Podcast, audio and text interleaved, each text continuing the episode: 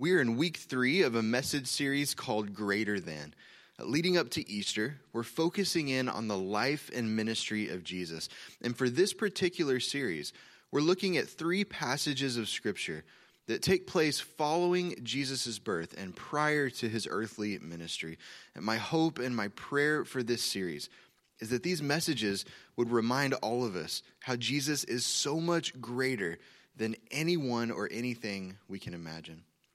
Our key verse for this series is found in Matthew chapter 3, verse 11, which says, Someone is coming soon who is greater than I am, so much greater that I'm not worthy even to be his slave and carry his sandals. Now, we know that these are the words of Jesus' relative, John the Baptist. Um, John was set apart by God from birth. He was set apart to help prepare the way for Jesus. He preached a message of repentance and encouraged people to turn to God.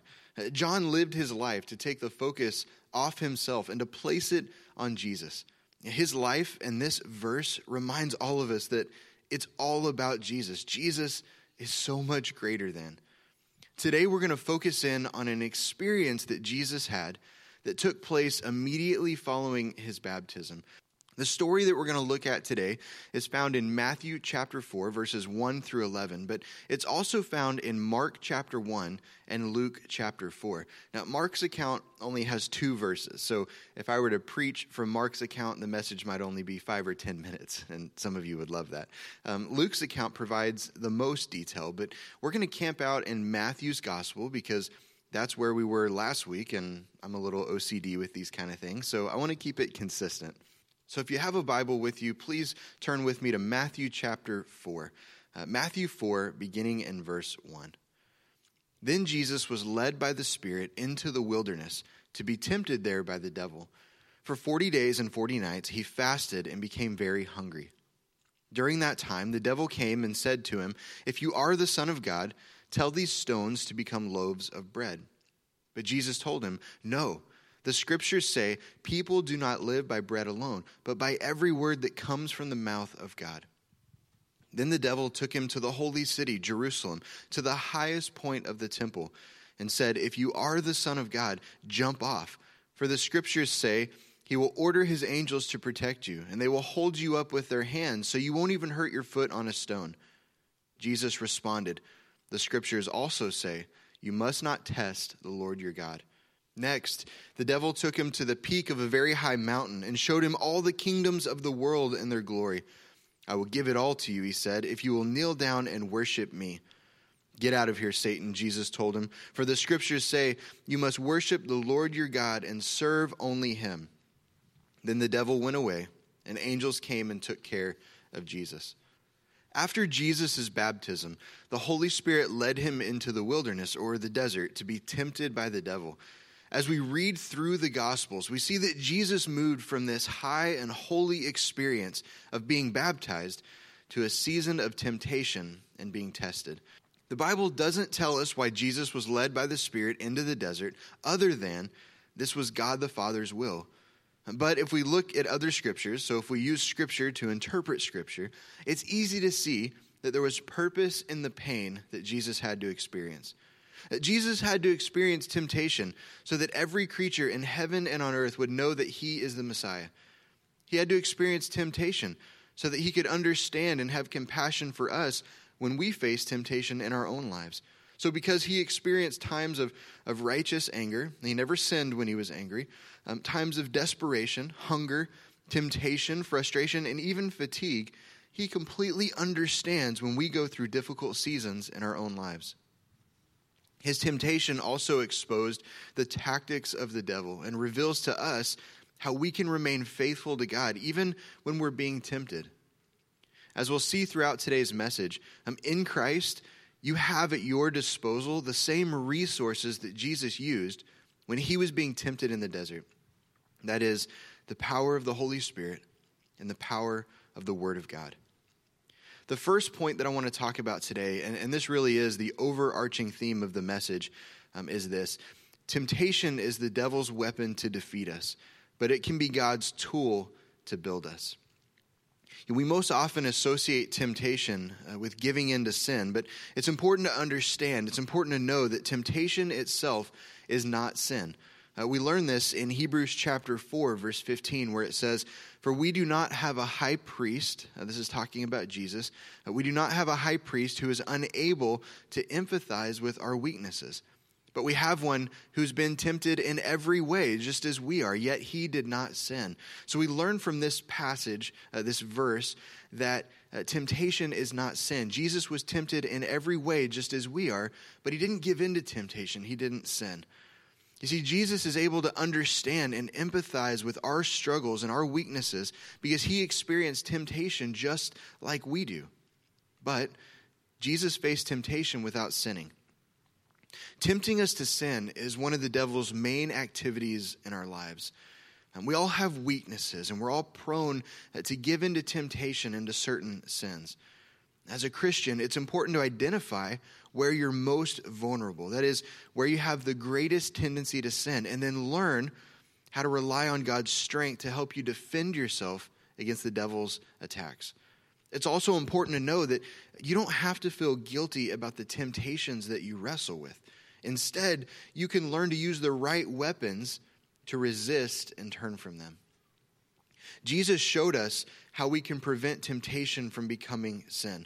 So, where the devil wants to use temptation as a weapon to defeat us, God wants to use it as a tool to build us. Now, when I say that, when I say God wants to use it as a tool, please understand that God does not tempt any one of us. All right, James chapter 1 verse 13 um, says that God doesn't tempt anyone because he himself cannot be tempted.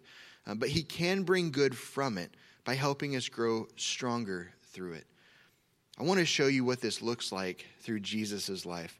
So, in the desert, Jesus was tempted by the devil on three different occasions. And there are important scriptural truths that we can learn from each one of these occasions. The first temptation that we see involved the love of God and the provision of God. It involved the love of God and the provision of God. Uh, Matthew 4, verses 3 and 4 is where we find this first temptation. It says, During that time, the devil came and said to him, If you are the Son of God, tell these stones to become loaves of bread. But Jesus told him, No. The scriptures say, People do not live by bread alone, but by every word that comes from the mouth of God the devil was saying, If you're truly God's son, why doesn't your father feed you? If you're truly God's son, why did he bring you to this terrible desert? If you're truly God's son, why are you in this situation? This first temptation sounds a lot like the devil's words to Eve. We got to go all the way back to the very first book of the Bible, towards the beginning of that book, Genesis chapter 3, verses 1 through 5. The serpent was the shrewdest of all the wild animals the Lord God had made.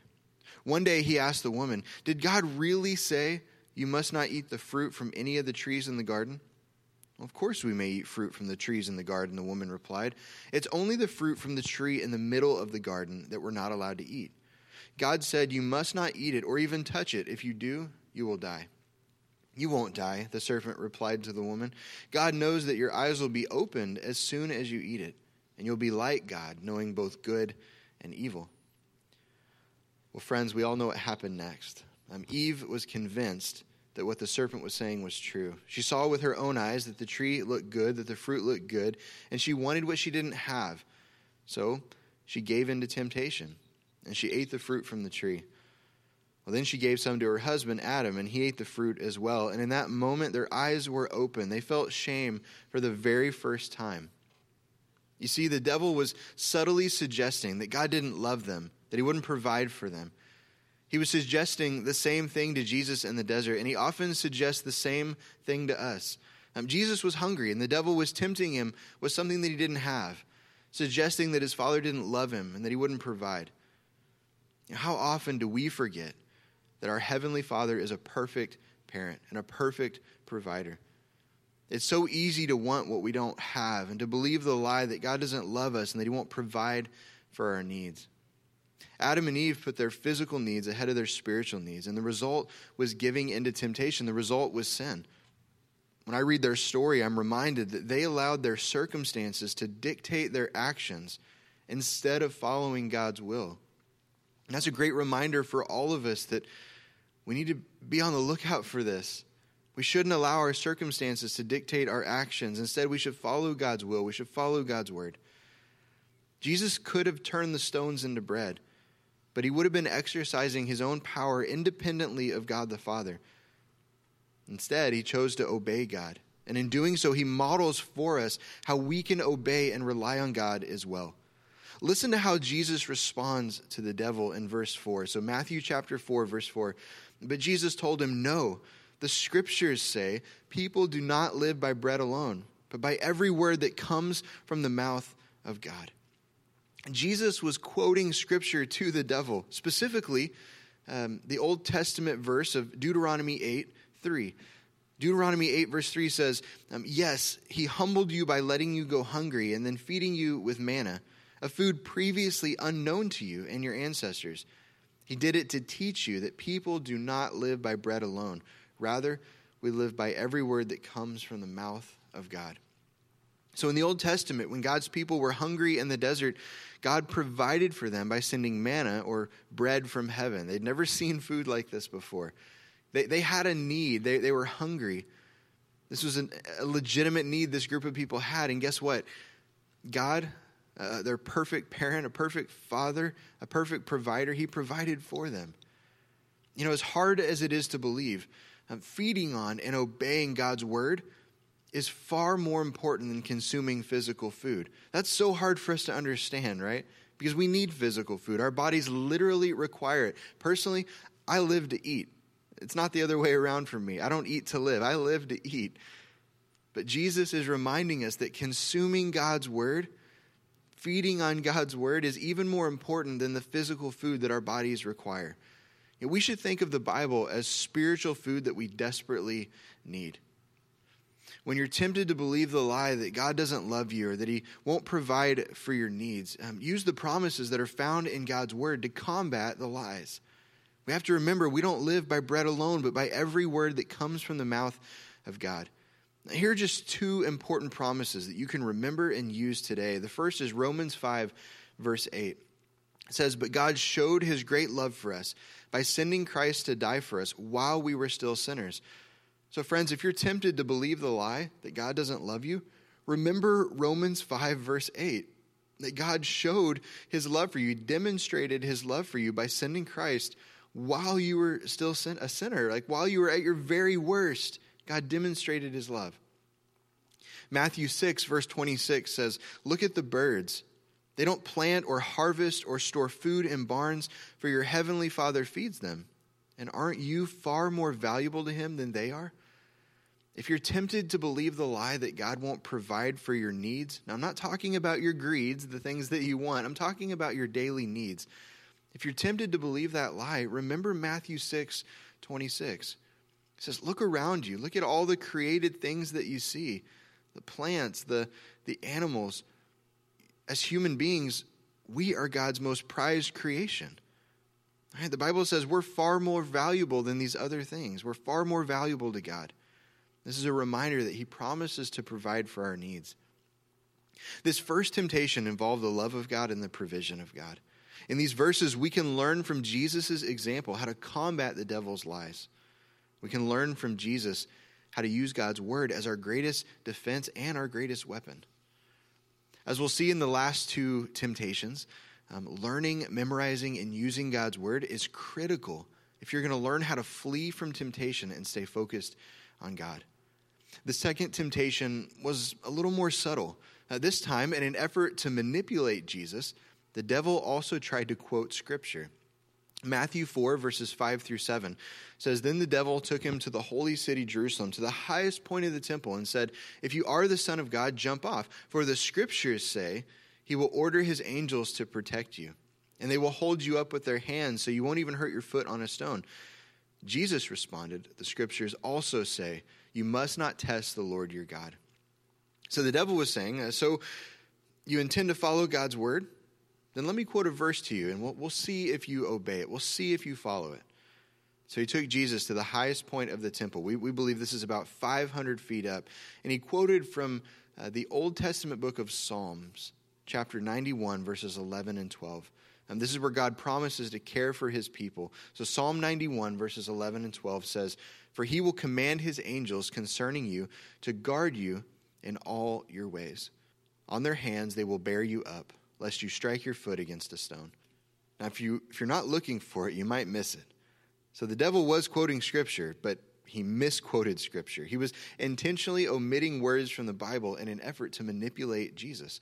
And this should be a reminder to all of us that the devil is a master scripture twister. He told Jesus, if you jump off this really high point, God's going to order his angels to protect you.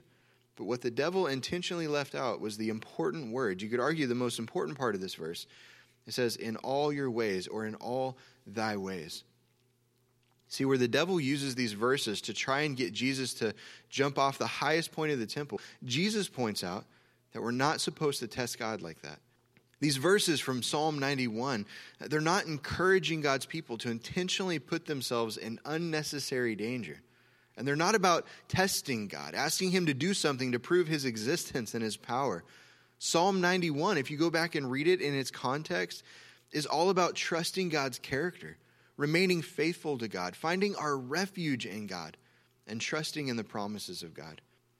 Jesus once taught through a parable, um, this is Luke 16, that people who don't believe what's written in God's word won't believe even if someone came back from the dead to warn them. God wants us to live by faith, not by magic or manipulation. It's important that we follow God's word if we're going to live in the will of God. You see, that's where we find and experience God's protection and care. It's not by putting Him to the test, it's not by manipulation. We find God's care and we experience His protection in all thy ways. It's when we're living in the will of God, we're following the ways of God. God watches over those who are in His ways. As believers, it's important that we read all of God's word, studying and meditating on all God has to say, because all of God's word is profitable for daily life. Once again, Jesus was able to identify and combat the devil's lies with the word of God. Yeah, I think we're starting to see a pattern here. Well, the third and, and final temptation um, offered Jesus a shortcut to his kingdom. Matthew chapter 4, verses 8 through 10 says Next, the devil took him to the peak of a very high mountain and showed him all the kingdoms of the world and their glory. I will give it all to you, he said, if you will kneel down and worship me. Get out of here, Satan, Jesus told him. For the scriptures say, You must worship the Lord your God and serve only him. Jesus knew that he would have to suffer and die before he entered into his glory. But the devil tried to persuade him to take a different route, what seemed like an easier route. The lie was that Jesus could have enjoyed all the glory without having to endure all the suffering if he would just bow down and worship the devil one time. The Bible teaches us that the devil has always wanted to take God's place and to be worshiped. But once again, Jesus used God's word to combat the lie. He quotes from Deuteronomy 6, verse 13, which says, Fear the Lord your God, serve only him. The devil didn't say anything about service, but Jesus knew that whatever we worship, we will serve. Let me say that again. Whatever we worship, whatever becomes an idol in our lives, that's what we're going to serve. You know, knowing God and serving God brings true freedom in life, but loving and serving the things of this world only brings bondage. God's plan for Jesus' life was for him to experience suffering and to do so on our behalf and then to experience glory for all eternity. The devil's plan was for him to experience glory and then to end with suffering. You know, it's the same in our lives. The devil wants us to sacrifice the eternal for the temporary and take the easy way out. This temptation reminds us that uh, there's no shortcuts in the Christian life, and there's no easy way to spiritual growth and maturity. God will actually use the difficulties and the challenges uh, that we face every day to help grow His character in us. His goal is to make us more like Christ. I love this quote from Warren Wiersbe. He once wrote that if the perfect Son of God had to hang on a tree before he could sit on the throne, then his disciples should not expect an easier way of life. What a great reminder for us today. The devil questioned the Father's love and provision when he tempted Jesus to turn stones into bread, but we can learn from Jesus' example, combating the devil's lies with Scripture. We have to remember people do not live by bread alone, but by every word that comes from the mouth of God. We need to read all of God's Word, learn all of God's Word, and use all of God's Word every day. We should test everything that we hear against God's Word. That, that includes what I say on Sunday mornings, you know, when I preach a message, when you're listening to the podcast, you should test everything against the Word of God. You know, I put in the time and, and I pray and I study, but I'm only human. Sometimes I'm going to get it wrong. We've got to test it against the Word of God. The devil questioned the Father's faithfulness and even misused and twisted Scripture when he told Jesus to jump from the highest point of the temple. We know that God is faithful and that He is our strength, stronghold, and protection when we live by His word and when we're in His will. We can live by faith because God can be trusted. When the devil questioned the Father's plan when he offered Jesus the world's kingdoms, if he would just bow down and worship him one time. God's plans are always for his glory and for our good. We have to remember that. Even if we don't fully understand the path that we're going down and why we have to go through struggles to get where we're going, we can trust that God is able to work all things together for the good of those who love Him and are called according to His purpose. You know, not only are we learning how to combat the devil's lies and how to uh, turn from temptation, but I think today is also a great reminder to examine our own lives and see if there's anything that maybe has become an idol or anything that we're uh, worshiping, knowingly or unknowingly, that we're putting before Jesus. In Christ, we have victory over sin and death because the same power that raised Jesus from the dead now lives in us. And while we'll always face temptation this side of heaven, um, we have the Holy Spirit who leads us, teaches us, comforts us, convicts us, and encourages us. We also have God's Word that is a lamp to our feet and a light to our path. When we face temptation, we can learn from Jesus to live like Jesus. 1 Corinthians chapter 10 verse 13. This is an amazing promise that the apostle Paul shared uh, with the church in Corinth. So again, this is for Christians. He said the temptations in your life are no different from what others experience, and God is faithful. He will not allow the temptation to be more than you can stand. Now, a lot of times people end right there, but we got to listen to this last part. He says, When you are tempted, God will show you a way out so that you can endure couple questions for you today, maybe a challenge as we end the message. Number one, what steps can you take this week to overcome temptation? And I think we learn from Jesus to live like Jesus. We need to start becoming more familiar with God's word, uh, learning to feed on God's word, using God's word. I want to challenge you to do that. So, the second question how can you read, learn, and memorize the Bible in a way that'll help you with temptation? You know, now's a great time to start if you've kind of fallen off that, that train. You know, start with something small. Maybe start in the book of John and read one chapter a day. And then as you pray, as you connect with God, just pray what you're reading in Scripture. As I pray for our church family today, I want to encourage you to pray on your own that God would give you the strength to move away from tempting situations and that He would help bring verses to mind that'll help you combat the devil's lies. I'm going to be praying for you today.